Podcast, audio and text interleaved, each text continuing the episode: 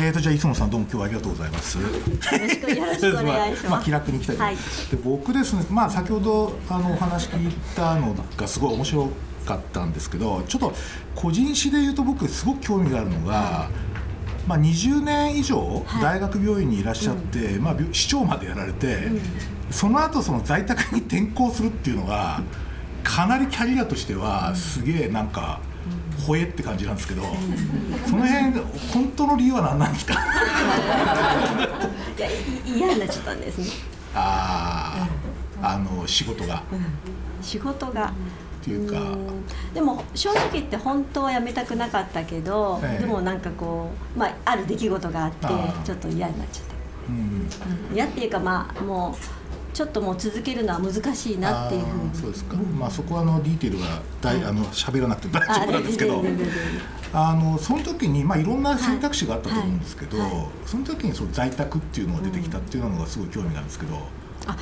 たまたまたこれたまたまなんですけどその時に四十肩になっていて。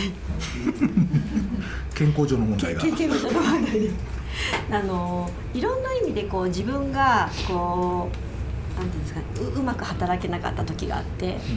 ん。それで、まあ、一つは、まあ、在宅っていうのとあとこうパートでこう単発で働けるっていうのが、まあ、病院ではないですよね。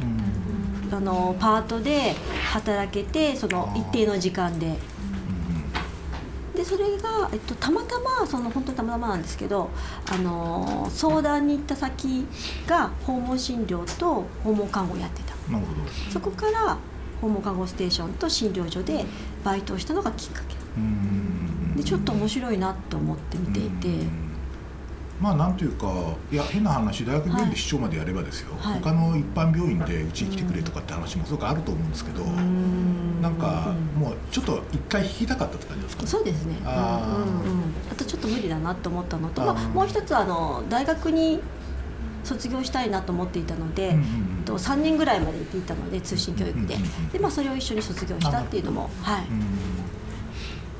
なんかこう例えばおそらくこう、キャリアをね、えっと、に20年とかやった後にキャリアチェンジするって結構看護師さんとかうん大変、大変っていうかあんまりこうモデルがないんじゃないかと。つまりパパート例えばちょっとまあ家も大変だしパートでやりますみたいな感じでこうちょっとお手伝いだけ行きますじゃなくて、うん。こうそこから本格的に展開していくじゃないですかその、うん。最初パートになってからうん。上へってこう、そうそうですね、そそこは何なんですか？たこのままパートでのんびりやろうかなっていう感じでうん、はなかった。多分、うん、と病院から訪問看護をやったの訪問看護っていうか、まあ、在宅に移ったのは、まあ、自分の人生を変えたかったっていう、まあ、ちょっと動機もあるんですけどそこも一つあってででそこからどんどんこう他の方向に行ったのはもっと知りたいって思いました。うんこの地域の人の生活をもっと知りたいって。でそれがどんどんこう自分が追求していく中で、まあ、自分の問いですよね。こうなんなんでこうなんだろうとかなんでっていうのがすごくあってじゃあここも見てみようとかじゃあここはどうなんだろうっていうなんかこうもうん疑問じゃないけど、見たいなって思いました。知りたいな。かなりあれですか子供の時からこう好奇心が旺盛なんですか、あそうそうだと思います。あはーなかなかそういう好奇心を保つって大変ですよね、っていうか自然にそうなっちゃうんですかね。いうん、私あの正直言って生きづらい子供だったんですね。あー。うん、あの生きづらい子供。まあ生きづらい子供。いわゆる貧貧困家貧庭。であんまり親に育てられず。あだから常にこうなんていうかい生きる知恵みたいなものを自分でつけて生き抜く力って言ったら変ですけど、まあ、うん周りに本当良い大人がいて、うんその人たちがこう手を差し伸べてくれていたのもあったと思うんですけど、でもやっぱりその。うんとなんで自分はこんなにこう幸せになれないのかとかどうどうやったら幸せになれるんだろうってすごく思ってました。でそんな時にあのたなんていうか少女パレアナとか花の子ルンルンとか いうのまあ漫画があって。キャンディーキャンディーじゃないですか？キャキャ私はキャンディーキャンディーじゃなかったんですけど。あありますよね。そういうこうよかった探しとかなんかこうなんか常にこうなんかき希望とか前向きとかうんなんかそういうこうなんかまあ、描くものみたいなのがあって常にこう明るく頑張ろうとかなんかそういう気持ちは結構ありました、えー、面白いですね、花の奥ルンルンって人気あったんですか？ありましたよね。ななどんなどんなお話なんですか？ルルルなんかなんか花なんか幸せな花を探しに行くんですけどね。女子がすげえ盛り上がってるみたいですけど。まあなんかちょっとねまずいな漫画ネタになっちゃうとちょっとかなりあのちょっとえまあでもそれ結構僕も小学生の時にめちゃくちゃ影響を受けましたよね。というかもう。おそらくビデオなかったですよね。なかったです。だからもうこの一回きりって感じで、すごい集中してみるじゃないですか。だからめちゃくちゃ影響を受けましたね。僕とかもう本当恥ずかしいんですけどやっぱ巨人の星ですよ、えー、巨人の星でもうこういうふうに生きなきゃいけないみたいな感じがすごいあってだから基本スポコンがあって中にいてそれをいかにこう乗り越えるかっていうのはずっとこうトライしてるんですけどなかなか難しいですよね。まあでもなんつうかあのポジティブポジティブさっていうのがちょっと見えたっていうか、うん、そうですね、なんかそれはそういうところから来てるかな、うん、すごく思います。だからその病院を嫌にな嫌になったっていうかまあちょっと私 PTSD になったことがあってでそそういうきっかけがあってで自分の人生を変えなければあと親も養えないっていう状況があってでどうしたらいいかって本当に思ってでも病院で働くっていうことはちょっと今の自分には難しいなって思ったこととまあうんとなんていうか困困難さがあってでだけれども本当は働きたかったっていう気持ちその葛藤が、まあ、すごく苦しくってで、まあ、社会復帰まで4年ぐらいかかったんですけど、まあ、その中でこういこう生きていく中っていうか生きなきゃいけないからで親も養わなきゃいけないから、まあ、そのポジティブさがすごくこうなんか。なんていうんですかね自分のこうさ救いになったというか、まあ、それがこう看護をやっていく上でもうんその時の経験があったから、まあ、体験があったから、まあ、今こうポジティブに人を見れるんじゃないかなっていうふうに思いました。うん、そうですね。あの、おそらくちょっと僕さっきのプレゼンとか見ていて、一番キーワードなのはまあ一つはあのあいい方へ解釈するんだなみたいな、うん、そういこの事態をいかにいい方へ解釈するかっていうそういう名人だなと思ったんですけどあのおそらくこう医療者ってこう、まあ、医者なんか特にそうなんですけど、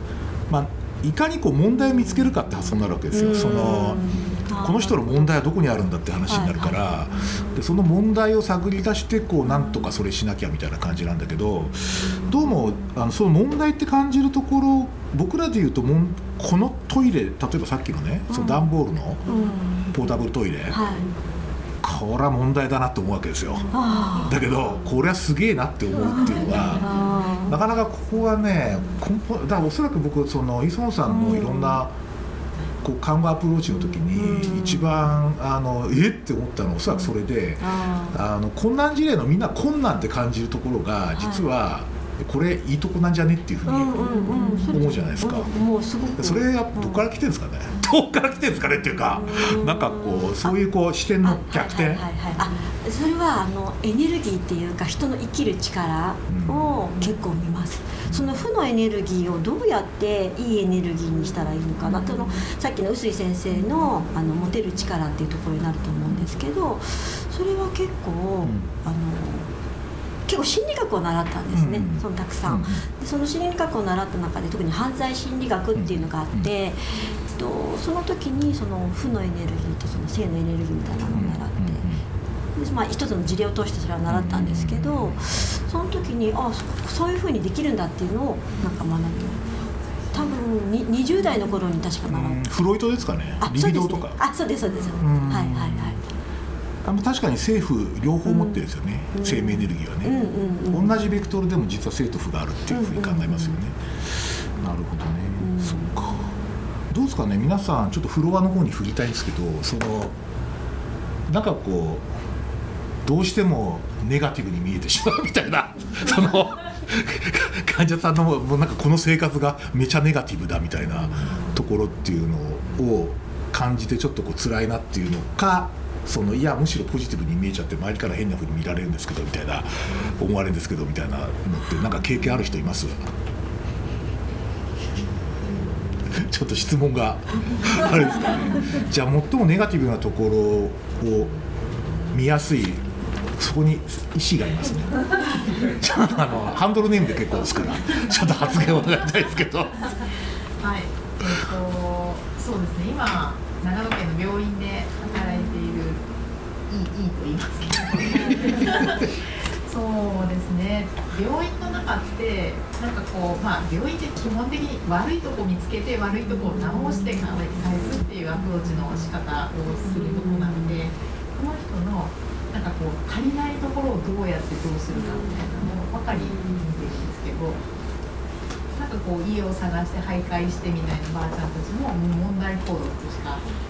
確かになってでもその人はこうちゃんと家を帰ろうとしてなんかこう何らかのアプローチをいろいろ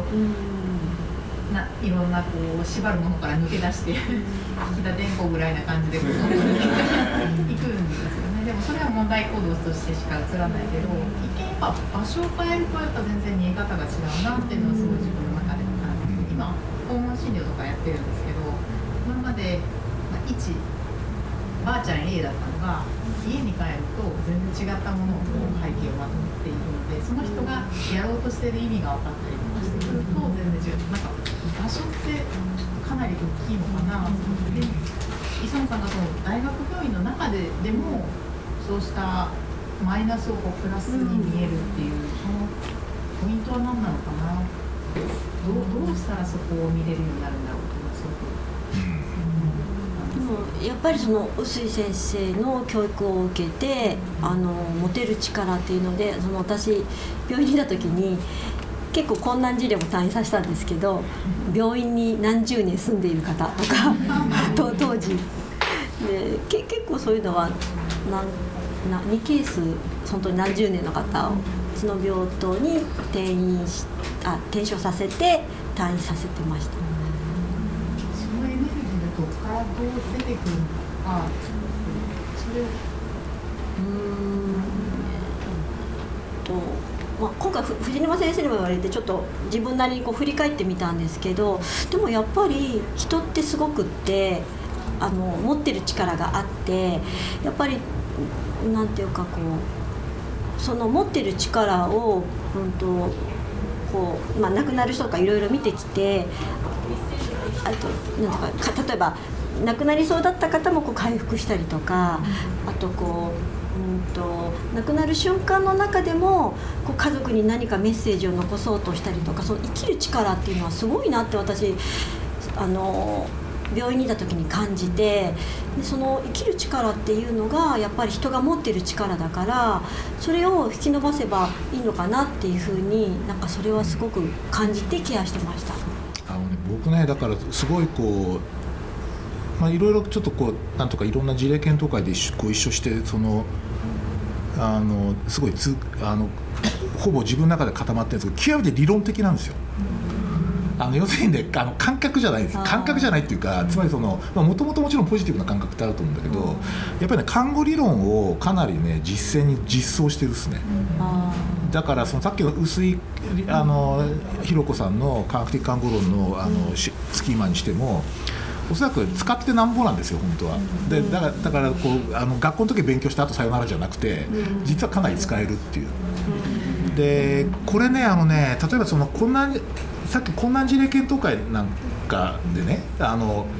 出てくる時に結局ねこの人ってどう生きていったらいいんだとかこの人の今の生活ってなんとかどんな意味があるのとかどんな価値を持ってるのみたいなことにね行き着くんですよ結構、議論が、そこを決めないと、この薬飲ませるか飲ませないかとか、そういうこと分かんなくなっちゃうし実はすごい価値判断の問題がすごくあってその時にねそのえーとね、結局ね人間って生きるって構成要素って何みたいなことを絶対意識しないと分かんないんだけど医者はないですそれ。あの要するにあのいや生理学的には GOT 正常ですけどみたいな。それが何の意味があるのかみたいな話になるんでだからこうだだからさっきのあのつなぐつながる力とかそのいろんな力があるじゃないですか。あとえー、っとえー、とあれですよ。えー、っとあのヘンヘンダーソンじゃねえなんだっけな。えー、っとえっとへあの12の14のニーズ基本的ニーズ。あそうですね。ヘンダーソンですね、はい。ヘンダーソンの基本的ニーズとかはあれはさ看護学校とかだとどこでも絶対教えてるはずなんだけど、はい。あれって実はあの人人とかをアアセメスメントするときに、この人ってどういう人かなっていう枠組みなんですよね。だから僕はそれですごく看護理論に興味があって、あのそれがないとやっぱりすげえ単調な人間論にな人間観になるんですよ。要するに故障してるかしてないかっていう。はいはいはい だからそこそこになるので。生物学的そう生物、はい。生物医学はい論とか生物機械論と言われてるようなもう見方になるので、はい。そうするとね実際になんかね特に地域医療でケアしてる時とかって、はい。あの絶対医者もそとか他の職種も実はそうなくちゃいけなくて実はだから看護理論は実はほとんどの医療職の基礎的な人間観をけに役に立つと思っていて他のね領域ではその研究ないですね。例えばあの理学療法士が見た人間論とかってなないことはないけど教育してないんですよそんなに、そのどうどういうふうに人を見るかみたいな。あるいは健康とは何ぞやみたいな、ま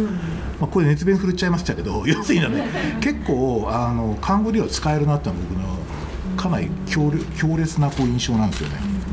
ちょっと語ってしまいました。それでですねだからこう健康とは何かっていうけそれはすごくねあの今のさっきの事例見るだけでもすごくいいなと思ったんですよね、あの要するに疾患フリーにすることが健康っていうふうにどうしてもなんか考えやすいんですよ、この病気をコントロールすれば幸せになるんじゃないかみたいな、だからそれそれじゃおそらく幸せになれないっていうのはすごいよく分かったんですけどさっきすごい面白かったですね。さてそれでさ そうだそれでそうだな。あなんかそういうどうですかそれ、なんかすごいしっくりきました、うん。まあ、自分たちの中でやっぱりな直せばよい。という感じしかなかったので何をよりどころにしてこの人の生きる力とかこう自分がどうアプローチしていけばいいのかとかっていうのは考えてはなかったですね。感じでちょっと動くことはあるんですけど何かよりどころになることは本当になかったので今言われてすごいしっくり。フロアの皆さんで看護理論とかを時々こう振り返りながら実践にこういうふうに使ってますみたいな方いる？語りたいなみたいな。みんな語りたくない。語りたくないみたいな。うんどうですかね。あんまり使わないですか？普段。どうですかね。誰かに振りたい気もするんだが。そこに S さんいますよね S さん S さんえどう こういう時は知り合いに振るしかないけどなんか？そう看護理論ってなるじゃないですか。なんか使うと意識する時ある、現場では多分ないと思います、うん、動いてる時動いてる時はない。正直ないとは思ってますが、えー、と多分卒さんまではちゃんと看護研究という教育がこう組みは組み入ってるのでもう振り返るとすごいあるんですけど実際現場に来てから芸あそっか。新任教育と芸人教育っていう時にその新任教育とか芸人教育の時に看護理論ってあ取り扱うんですか？新任教育がある。どうなんですか皆さん最近のあれは。あまりそういうのは。ない技術教育で理論枠組みは、あの努力義務のあのなんですかベースの中に入ってるあそうなんですか。うん。と自自分でやるしかない。ああ興味のある人は自分でという。なるほど。ちょっと寂しいですねそれね。うんそうですか、うんうん。たまに前もあの分かんなくなって自分で考えて決めてる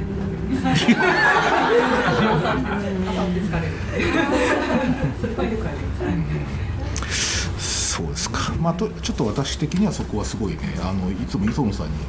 実は感じているところでいや非常に理論的だなと思ってるんですよねあでも私本当変わってるって思われてるんで、ええ。そうやって言ってもなんかええ。どこがそうそうなのかなってちょっと分かんなかったんですけど、うん。今日よく分かりました、うんなんかセラピストみたいです俺ね。えっとそれでさてじゃあちょっとこう今回そのまああのえっとテーマにもなってたその困難事例っていうことなんですけど、実はその困難事例っていう言い方自体が、うん。まああまり複雑困難事例とかあるじゃないですか、うん。そういう言葉が。うん。でこのこと自体この言葉聞いた時におそらく僕だとこうえーって思うんですけど、うん。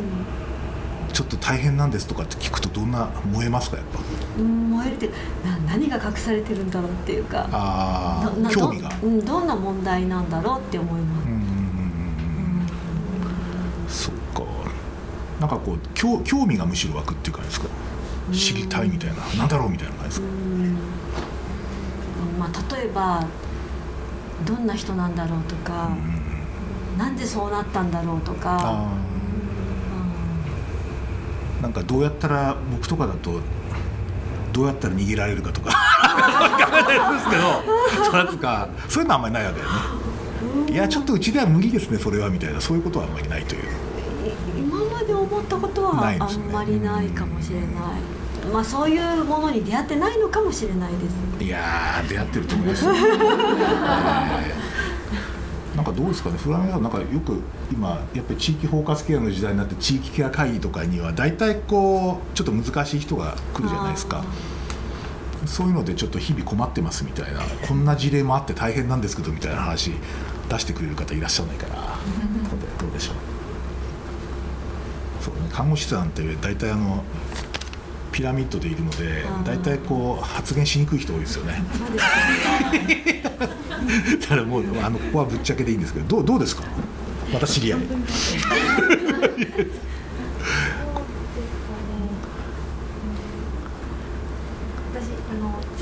の話になったんですけど、はい磯野さんとお会いしてからなんか私もなんかすごく共感するところがあってど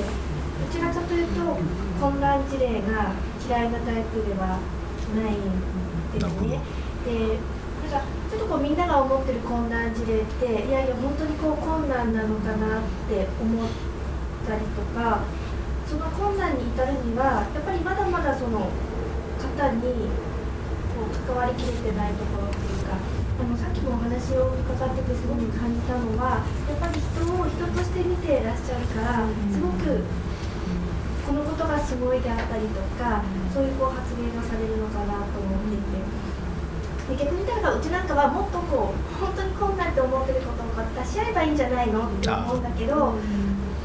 出すのも面倒くさいしみたいな感じなところもあってなんか逆に言ったらそういうところをこうもっと出していくためにはどうしていったらいいのかなとかなんかそういう悩みなんかも逆には思っているところがあの僕がそのお驚いたっていうかその事例として例えばねもう行くと必ず罵倒されるんだと。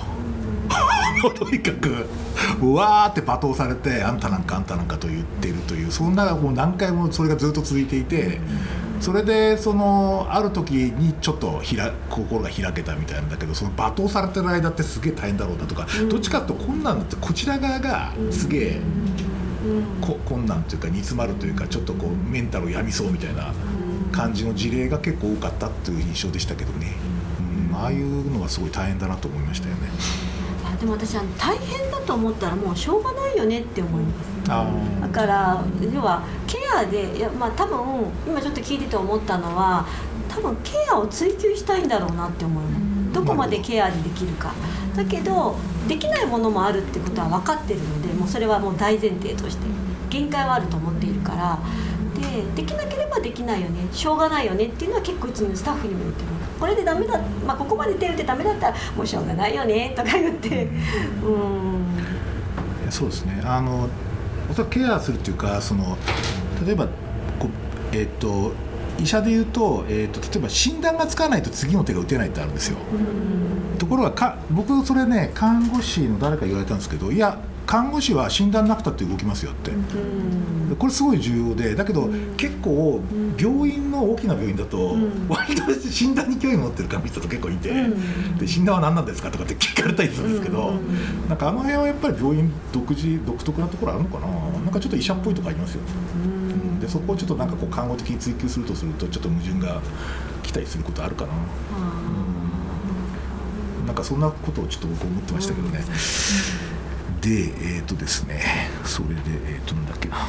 今聞こうとしたこと忘れちゃった。えっ、となんか質問ある人いる？ちょっと今思い出す。ね なんか質問出せませんか？はい。えっと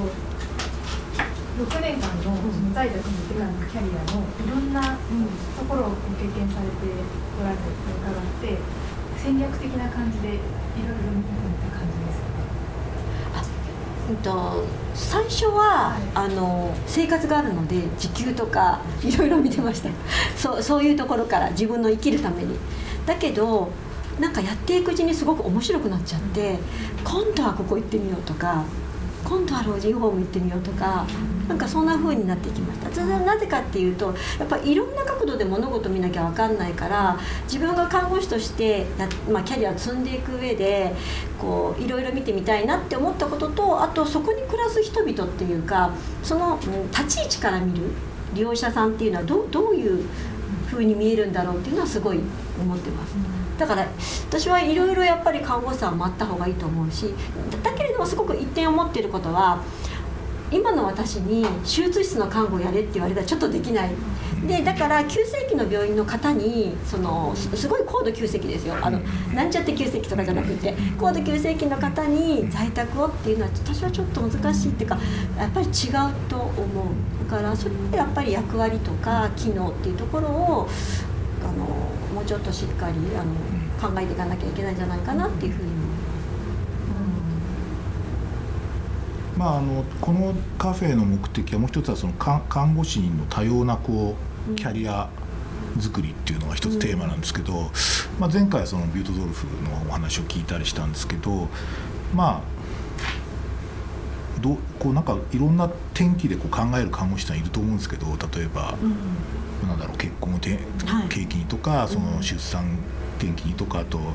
職場のいじめを転機にとか そういうそのなんかいろんな転機あると思うんですけど、なんかこう若い看護師さんにそういう転機の時に自分のキャリア考えたいなって時になんかその磯野さんからそういう方にあ向けてのなんかアドバイスとかありますか？そその手は結構相談が多くて実は。でやっぱり私はよく言うことはまずあなたがハッピーかどうかその働き方を通してその体が辛いのに例えば病気で体が辛いのに夜勤がある病院に勤める必要はないと思うし、まあ、ある程度お金がよくって、うん、とちょっとこう自分の空いてる時間とかに働ける。だから自分がまずは幸せかどうか。でその次に自分がまあ行ってみたいとことか見てみたいとこ。でやっぱり私はおすすめは結構在宅は思うしでもただそれも性格もきっとあると思うんですよね。一人でこうてなんかこうやっていくのが得意な人もいればちょっとこう誰かのサポートがないとできないって思う人は施設でもいいと思うしそのまあ施設もきっと選び方が あると思うんですけどあのだからそういうふうに自分の今置かれてる状況をちょっと冷静に見てそれでこう次は働き方を選んだ方がいいんじゃないかなって思います。うんでもやっぱり本当に看護をやりたい人は絶対地域包括支援センターに行くべきだと思います私は。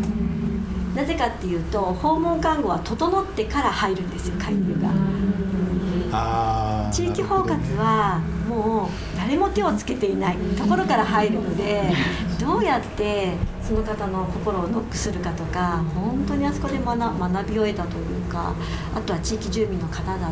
もう探偵のようにこういろいろこうき聞いて回るので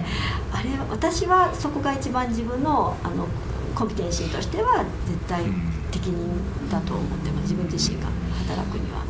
けど、まあ、なぜ相手訪問看護にしたのかっていうのはやっぱりまず人々のその暮らしの中でどんなふうにその訪問看護は大事だと思うのであの、まあ、と社会問題がすごく見えたので発信していけばいいのかなっていうふうに思ってるので、まあ、まずは訪問看護から。最終的にはそういう包括相談支援みたいなことをやって地域の皆さんが健康的に暮らせるとか、まあまあ、それは自分自身で健康を取り戻すみたいなことをが、まあ、できればいいなっていうふうに思っています。うん。うんなんかどうですかね？なんかちょっとこういうキャリアってあり得るでしょうかとかキャリア相談みたいな人います？なんかこんなオープンなところで なかなか難しいっていう感じもしますけれども、えー、あなんかどうですか？なんかちょっと面白いネタで言うと、ええ。私実は吉本も受けたことあるんですよ、いや面白いネタっていうかそれはまさに面白いやつじゃないですか、はい実際に。そうですか。でなぜかっていうとなんで医療って面白くないんだろうと思って笑いが必要だと思ってすごい前の話なんですけどで面接でよ吉本のその理念もいいなと思ったのでなんか家族もなんか幸せだみたいななんかこう会社としてしあのみみんなの幸せえっと、社員だけじゃなくて家族もみたいな確か理念だったような気がするんですけど、で受けた時に「あなた面白いからあのえ NSC でしたっけ？なんか は入れば?」とか言われてで「あなたと同じような面白い人がいるからどう?」って言われて「いやで今考えれば江戸晴美さんかなと思って。今考えれば。多分多分。ちょっと芸人寿命が短かったかもしれない 大丈夫でしょうか？そうですだからなんかこう看護だから私の中ではさっきもあのうちの定款書のあれを見せたと思うんですけど見せしたと思うんですけど私は看護の視点でいろんな物事見れば本当にこういろいろできるんじゃないかと思って。いやー広いですよね、うん。なんかエンターテインメントとかはいまで含めてたから、はい。はい。そうまあ、やっ思いますぱりすごいなと思いますよね、うんだからなんかもっと発揮できるし企業だっていくべきだしあともうぶっちゃけてあのコンビニで看護師さんが働いたってコンビニでアウトリーチできるし、まあできますよね、うん。だから別にこうなんかこうなんていうか、まあ、もし自分が何かで働けなかったり、まあ、子育てとかでああったとしたら本当にそういうこういろんな働き方は看護はクリエイトできるって感じですね、はい。だからそう思い割と、ます。はい。まあ、ある意味何でもありじゃないかっていう、うん何でもありだと思います。うん。なるほど場所が違うだけ。場所が違うだけ。って医療機関じゃないだけ、そっか、結構ブラックジョークとか言います？患患者に。患者さんに？患者っていうか利用者さんに？あうんとブラックジョークっていうまあなんかダダジャレは好きかな。ああダジャレね。ダジャレが好き。ユーモアが好き。ああそうですか。うん。だからひうんとうちのそのミッションの中にもあるんですけど、まあ、やっぱり癒しとかうん生きがいとかやっぱりそういうものをこう大事に人中心のケアってやっぱり最終的には癒しとか生きがいになっちゃうんじゃないかな、うんまあ、このその本人が自己実現するまでのその前座としてそこが必要なので。だからやっぱりそういう人になりたいなってなんかそういう看護師になりたいなっていうよりはそういう人になりたいな、まあ、なかなかあの診察室でジョークを飛ばすっていうのが結構トレーニングしてるんですけど結構難しいんですよね。例えばあのこう多弁な人っているじゃないですか？こう繰り返す人、まあ、だから田中さん今日話トゥーマッチだから。トゥーマッチっていうふうに言うともうきょとんとしますねみたいな。まあそういうなんかなんとかジョークで笑えでも笑えない笑いは取れないですよ笑い取れたからきょとんとするっていうだけなんですけど、まあこれあのでもレジデントに教えています。え あの英語で言うように。え。あすいません。ちょっと滑りましたね完全に。そうですね。えーっとちょっといろいろ伺ってきましたが僕はすごいなんかあのポジティブにこう見るっていう視点っていうのがやっぱりちょっとすごい重要かなっていうかどんなにこうなんかこうああって思ってても何かこの人は力があるとかねそういうこあの視点を持つって結構いいなと思いましたね。なんですかねこれ昭昭和世代なのかな？僕とか実はもう一つ影響を受けたクレイジーキャッツなんですよ。例えば「黙って俺についてこい」って歌があるんですよね。あのね金のないやつは俺のところに来い俺もないけど心配するんだっていい加減だったじゃないですか。だけどなんかこれってすごい本質をついてると思っていてなんかいいんじゃねっていうか、まあどまあ別にこれで死ぬわけじゃねえしみたいな感じっていうのは結構ねやっぱり医療者で特にこう地域で働く時ってそういう心持ちって重要かなと思っててあんまりこう潔癖だったりとかねそのなんかこう常常識原理原則みたいな感じだとなかなかちょっとやっていけない部分って先ほどの事例なんかもそうですけど思いましたね。うん。どうですかね？なんかフロアから何かぜひ今日は静かだな全体に、うん、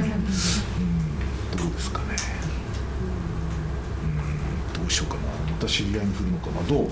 はい。知り合いたいあの私ねあ面白いなと思ったのは、あの知恵って言葉が出てきたでしょ、あれがね私ビビッときて、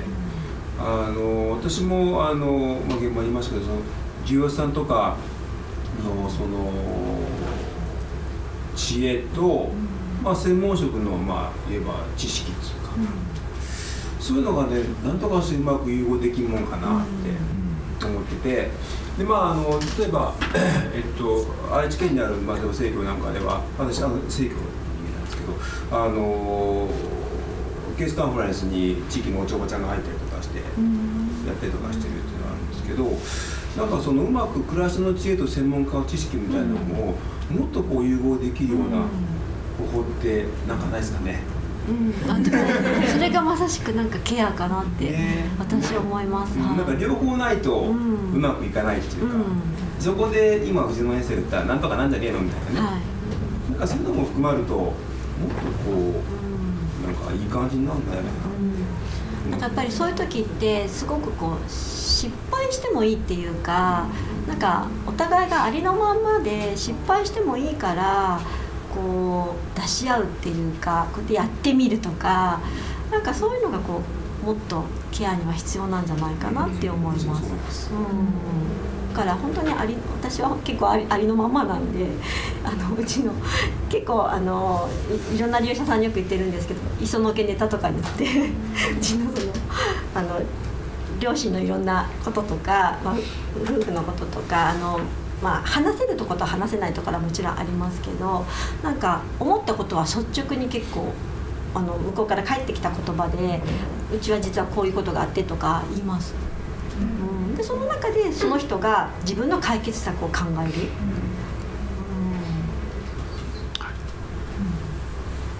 ありがとうございます。ね、そろそろちょっと時間が近づいてしまっているんですが、えーっと、すそうですね、今日本当にあのちょっと看護とケアと地域と。なんかすごい一体としてものが考えられた感じがして非常に私自身勉強になりました。どうもありがとうございます。最後になんかメッセージあの会場の皆さんとあとこのポッドキャストの視聴者の皆さんに 何かメッセージがあればぜひ。えー、メッセージ。何かおそらく聞いてる方は医療者が多いんですけど。あそうですか、あでもやっぱり看護師の皆さんに臼井先生の科学的看護論だったり臼井先生の理論は本当に皆さんが習ってるはず全員がやっぱりそれをもう一度こう自分の中でこう呼び起こす呼び起こしてケアに携わってもらえたらもっと自分の中で看護っていうものがこう芽生えていくっていうかこうまた開花されるんじゃないかなっていうふうに思います。ありがとうございます。じゃあ皆さんちょっともう一度大きな拍手をありがとうございました。どうもありがとうございました。